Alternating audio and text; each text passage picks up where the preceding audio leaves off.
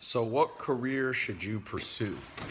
This is like the most important question that you can ever answer in your life. And um, obviously, it's a little different for everybody, but I'll give you something that I think can unify and bring together the answers for you on that question for everybody. I mean, so obviously, I don't know your exact situation, but um, this advice is something somebody gave me a long time ago, and I think it'll apply to you on your career. Because if you don't get your career right, uh, you're gonna hate most of your life. Most of our lives will be spent pursuing our career. It's just the way it goes.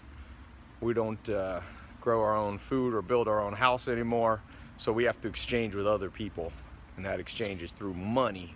And career is how you make your money. So. Um, I first of all, you know, point number one on what your career should be.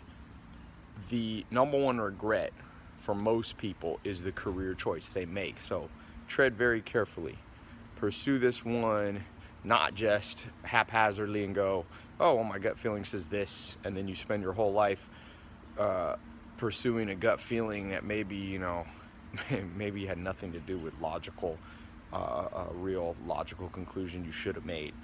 So that's number one, is avoid the regret by paying attention to this question. Now, in terms of answering the question, number two, think of it in a framework like this. You have the ability to pursue many things in the world, and that's where confusion comes from. Peter Drucker, the great business teacher, in his book Managing Oneself, says in the 1800s, this question was already answered for you. If you were born uh, the son of a tailor, you'd be a tailor. The son of a butcher, you'd be a butcher. The son of a you know wheel maker, you would be a wheel maker. But now, in this world we live in now, you have infinite choice, which in a way would seem to be a much better world to live in, but in another sense, it is the cause of all the confusion because when you have too many choices, there's that famous book by I think Barry Schwartz, which says the paradox of choice. More choice doesn't always mean happier uh, lives just because we all get that FOMO, fear of missing out. So if you pursue this, and then your friends doing another career, and you're like, wait a second, that might have been the one I should have pursued. So people kind of, it's easy to go crazy. So with that in mind, then you're left with this question of what is a framework that will, a lot of helicopters coming by. no idea why, but they're always buzzing around here the that leads you to the third thing, which, which is what I really want to talk about, which is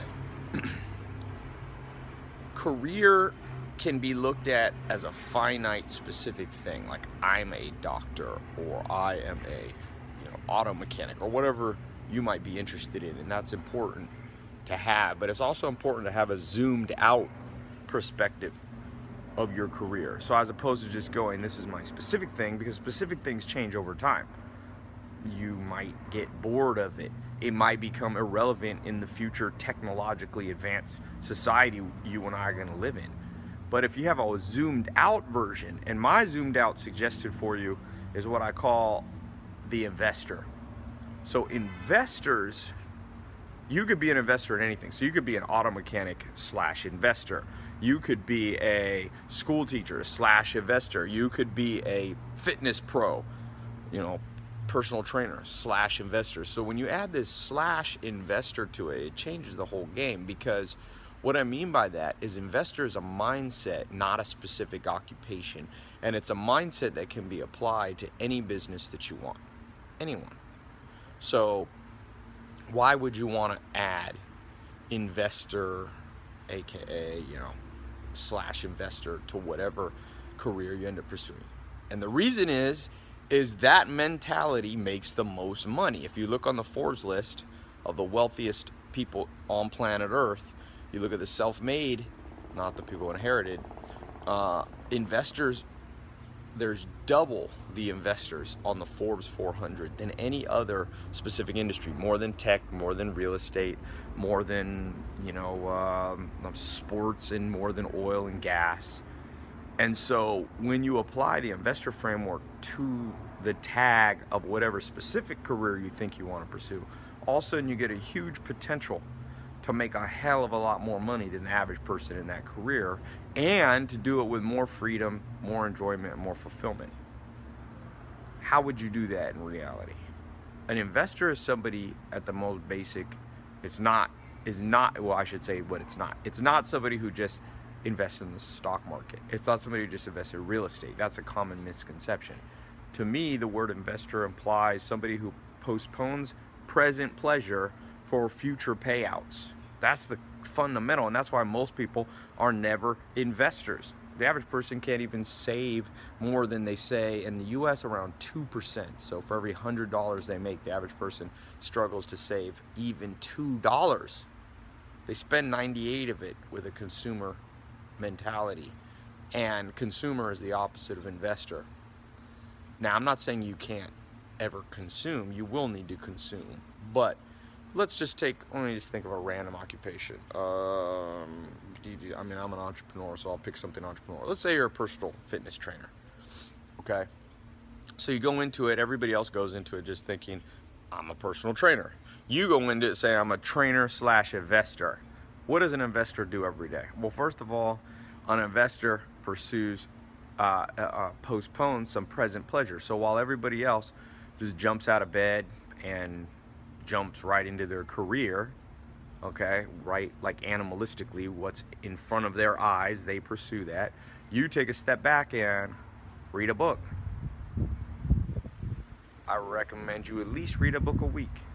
That's investments in your own brain. Now you could ideally pick some books related to your career, in this case, personal fitness trainer.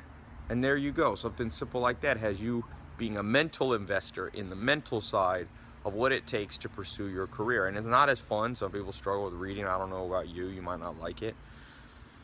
Number two, invest some of your time maybe going to the top conferences around the world related to fitness. Invest some of your time in finding a mentor who's 20 years ahead of you in the fitness game. I just had Tony Horton here. He started P90X and Beachbody. He did $950 million in revenue last year. That's an investment that you make of your time. You could be doing something more fun. You could be on Netflix. You could be playing video games. You could be out with your friends, but you're postponing present pleasure for a future benefit as an investor. And then ideally, as you make money as a personal trainer, don't spend all that money, but double down on what's working and making you money and invest that money back in to your fitness practice, growing it, expanding it, marketing it, building a better website, making sure it's mobile optimized, building better landing pages, uh, hiring staff. You're not really an entrepreneur until you got 10 uh, employees, in my opinion. So that will take an investment. You could have spent that money on present pleasure. And you can apply this to anything from auto mechanic to teacher to um, uh, any, you can apply it to any nine to five job and you can definitely apply it to all you watching who are entrepreneurs. So I always say I'm an entrepreneur investor. And that framework, whenever I apply it, boosts not only my income, but my satisfaction in the long run. It gives me peace of mind knowing that while my specifics, the specifics of my career might be changing, this investor st will stay stable, this mentality, and I'll never uh, I'll never lose that or I'll never abandon that and move on to some shinier object. So how can you apply this to what you're doing? You could be a student, you could be 80 years old. Investors win. Investors win in all forms of winning. They win in terms of fulfillment because the human brain is fulfilled when it's growing its knowledge base. We know that. Little kids, you leave them around Legos, they start building them. Humans are, are made to improve. That's in the core of our DNA, to improve the situation. An investor improves the situation, their situation and the world at large. You'll be a hell of a lot further along the game in terms of mastery. And it's important to master your career. I'll play a little basketball while we talk. Damn, I left the lights on last night. Oops. Uh, you'll make a lot more money. Investors, like I said, have been proven, you can look at the statistics yourself, to just make a lot more money because how else could it be? If you pursue long-term pleasure instead of always pursuing the moment and the whole crowd is doing the opposite the world will reward you so that's my that's my two cents today what is your potential uh, application of this investor mentality for your career let me know leave a little comment below leave a survey and uh, I'll be posting more on this on my Snapchat it's uh, Tai Lopez and the number one and uh, on my Instagram. That's at Tai Lopez. Talk to you soon. Gonna go play some ball.